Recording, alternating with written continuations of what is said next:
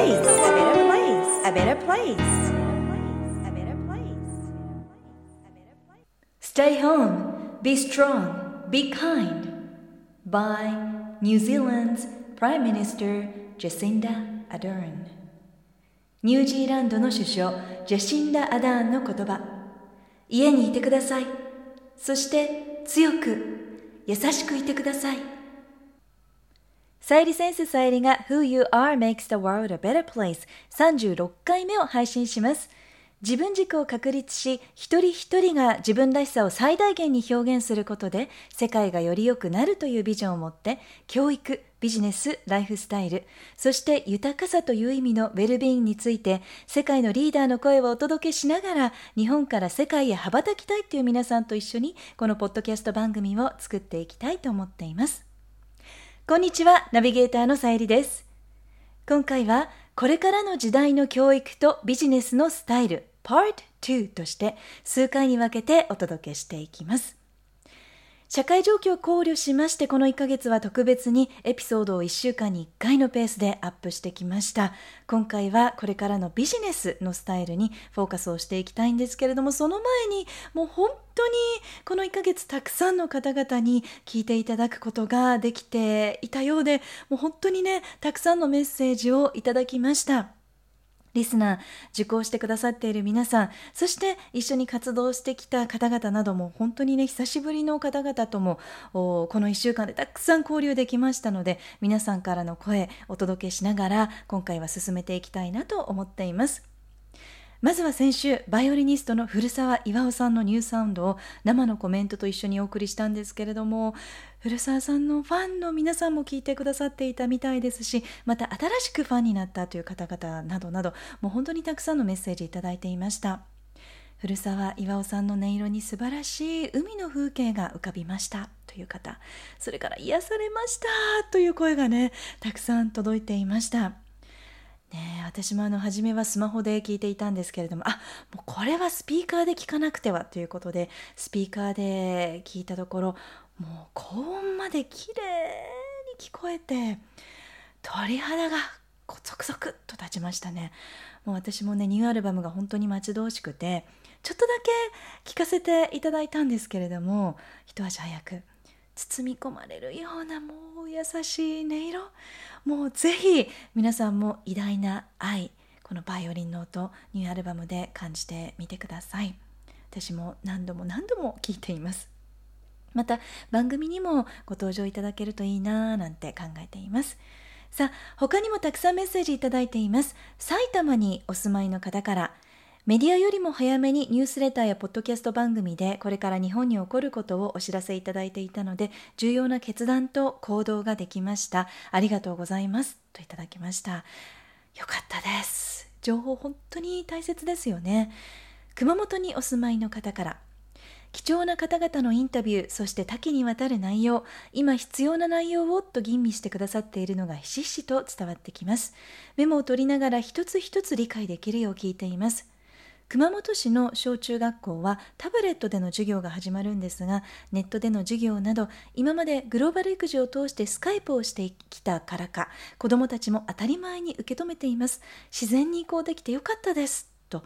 よかったなぁと私もね感じています。もうたくさんオンラインのレッスンもね、えー、体験してくださっていましたからね。よかったです。名古屋にお住まいの方です。ポッドキャストブログ、ニュースレターを受け取るたびに、情報は命を守るんだよとさゆりさんがおっしゃっていたことをいつも思い出し、大切に読み、考え、行動につなげています。あれだけのボリューム、想像を超える大変なことと思います。さゆりさんが大切にして来られた人とのつながりからの命と未来を守る貴重な情報をシェアいただき本当にありがとうございますといただきましたこちらこそもうこれはね本当にこうやって聞いてくださっている方々があいると私も信じているから声を届けたいと思うことができるしそれからたくさんのゲストの方それからサポートをくださっている方々本当にね皆さんのおかげで成り立っているなぁと感謝の気持ちでいっぱいです。他にも休校中の子どもたちにジュニアコースのレッスンが、えー、開催が続いているんですけれどももう今週はたくさんの感動がありました。一気に1時間で本が読めるようになる子がね、えー、続出という感じでこんなメールいただいています、えー、福岡の方です。さゆりさんレッスンありがとうございました。息子が思った以上に受け答えができていたので本当にびっくりしました。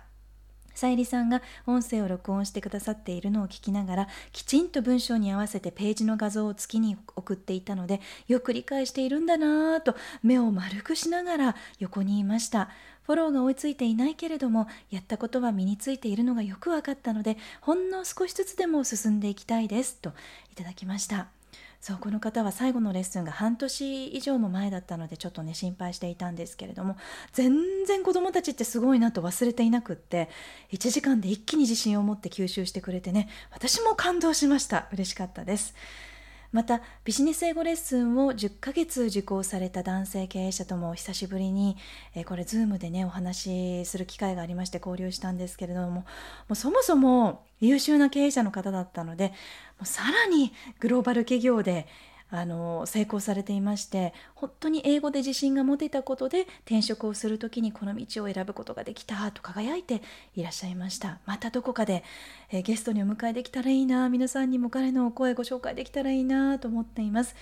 それから今ビジネス英語のレッスンを体験してくださっている女性からはこの英語の学び方本当に上達速度が速いと感じますといただいています。ね、これからのまたご成長を私も楽しみにしています。そして、えー、今月は海外にお住まいの方からのメッセージ、えー、とっても多いんですけれどもこちらはアメリカからお子様が休校中のテキサス州からメッセージいただきました。我が家は英語の心配はありませんがいいですね。もう羨ましくなりますけれども、日本語の心配がちょっとあるということで。えー、でも、アメリカ人でもアメリカのことしかわからないことも多く、娘にはせっかくアメリカで育てるこの環境を生かして、よりグローバルな視点で物事を見て、自分で考えて人生を切り開いていく女性に成長してほしいというのが私の願いです。グローバル育児は、私が娘を良い道に導いていって、えー、いけるようなえー、私自身の教育としてとてもいいなと感じていますということで、えー、これからスタートという方なんですけれどももう嬉しいですね。この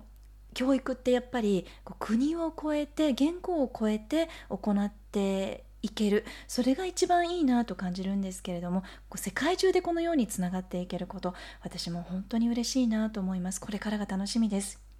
英語と日本語が話せるようになることが重要なことではないということで。ではこれからどんな人が必要とされるのか一緒に考えていくエピソードとなったらいいなと思っています。これからの教育とビジネスのスタイルというテーマをかけ掲げているわけなんですけれども教育も仕事もこれからどうしようと考えている方が今本当に多いと思います。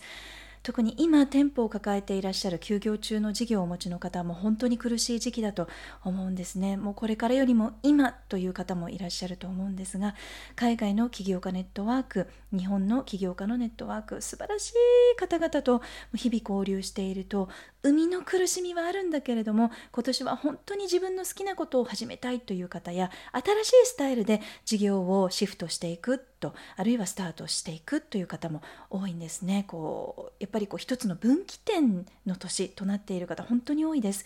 それからこのような時期に逆に伸びている分野もやっぱりありますのでそういう方々が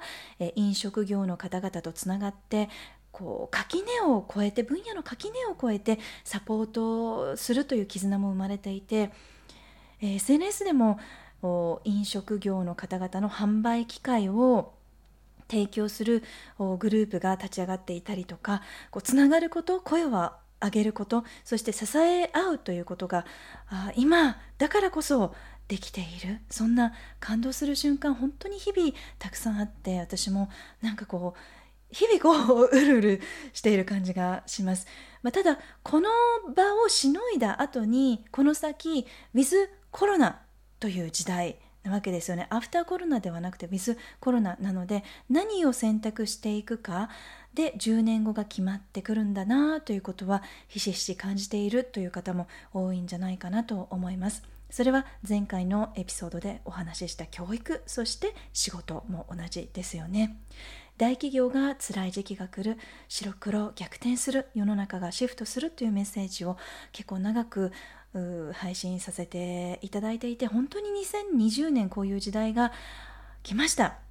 これからどのように仕事をしていこうかな会社や個人事業を作っていこうかなシフトしていこうかなと考えていらっしゃる方々本当に多いです。このタイミングで転職起業した方々からもメッセージいただいています。福岡在住の女性から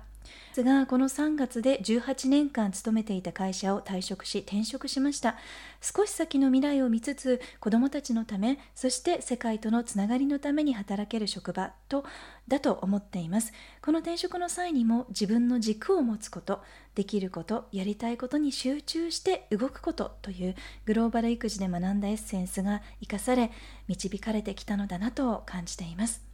これからの不確かな社会に向かうため子どもたちに最高のプレゼントとして教育をたくましい生きる力を届けたいその思いを新たにしました。改めてこれまでのさゆりさんの先見の明とご尽力に感謝するとともにこれからの新しいリリースも楽しみにしておりますという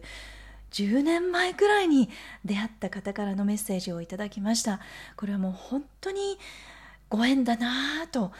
感じます。もう誰一人の力だけでもこういうことって成り立たなくってみんなで一緒にメッセージにこう命を吹き込んでそれを実際に使えるものとしてみんなで一緒に作り上げていくことが重要なんだなと感じています。ありがとうございます。10年前はねなんかこうああもうグローバルって理解してもらえないんじゃないかな 社会になんて悲しくなっていたんですけれども久しぶりにこうやって声を届けてくださる方々に今逆にこうやって私もエネルギーをいただいていますし発信が早すぎたんじゃないですかって今でしょうって言ってあの10年前に撮影した動画をシェアしてくださっている方々もいて嬉しいなと感じています。私も支えられています。えー、ここからはいただいた質問なんかもご紹介していきたいなと思うんですけれども使命を拡大してキャリアにつなげるにはどうしたらいいですか？といただきました。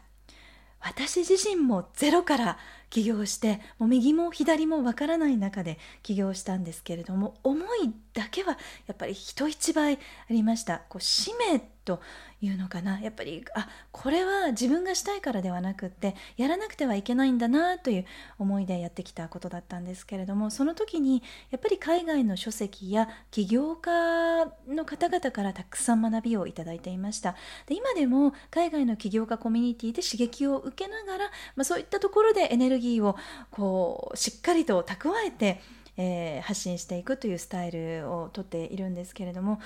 言語がこれからさらに仕事に大切になってくるなというふうに感じています。でその言語は自分の在り方から来るものなので在り方を磨いていくそして言語力を磨いていく。これがすごく重要だと感じています。これから本物の信頼関係本物のメッセージ本物の思い本物のスキルだけが残るということを前回もご紹介しました。これをビジネスアイデンティティブランディングと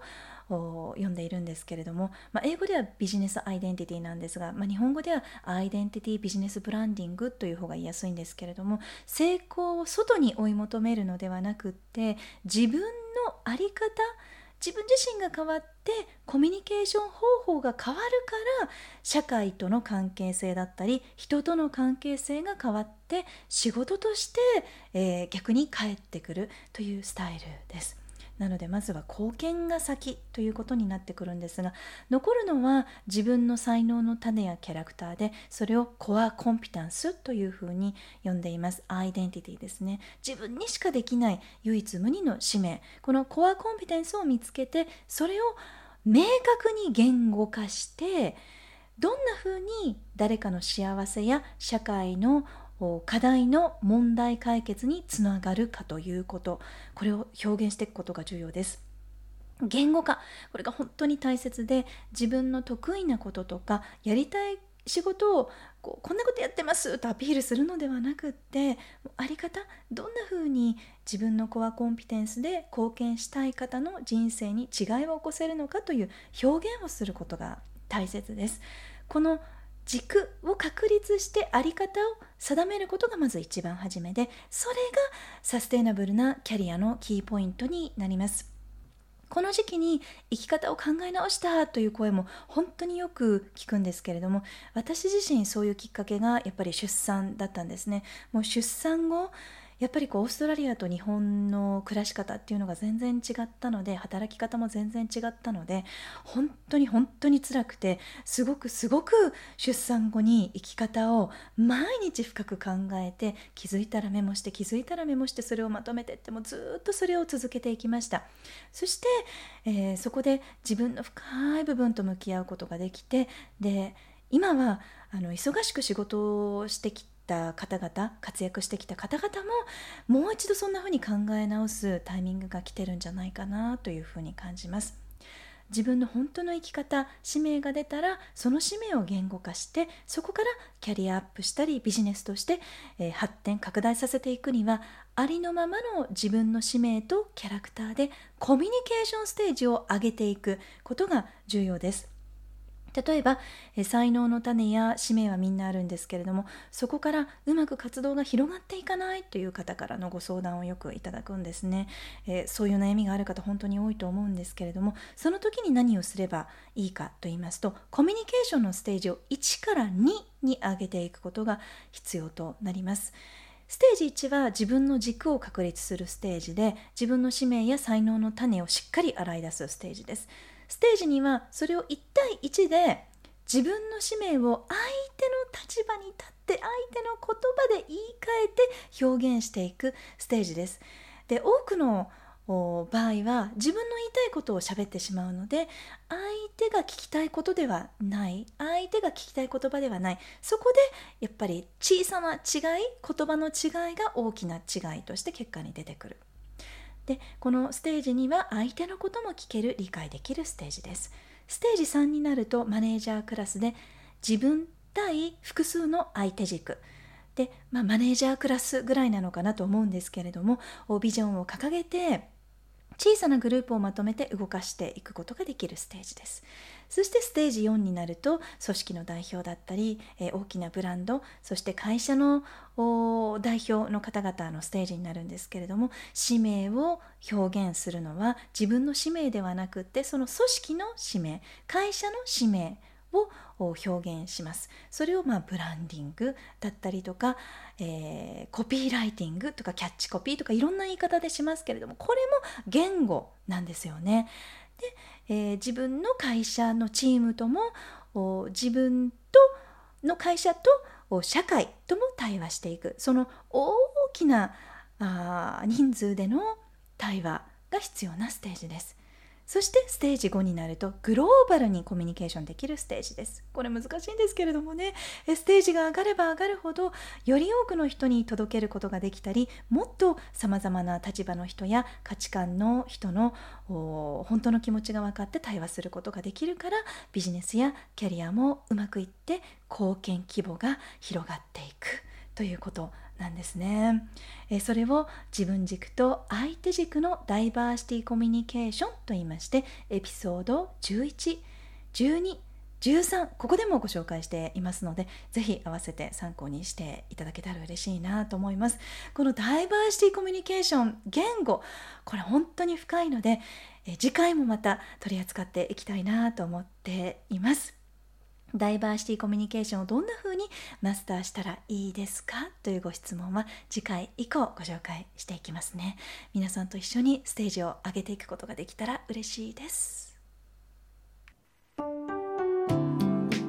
さあこの番組は自分軸を確立し一人一人が自分らしさを最大限表現することで世界がより良くなるというビジョンで配信しています。私さゆりだけではなく世界の声そして皆さんの声をお届けできたらいいなと思っています。皆さんからのご質問メッセージリクエストも受け付けています。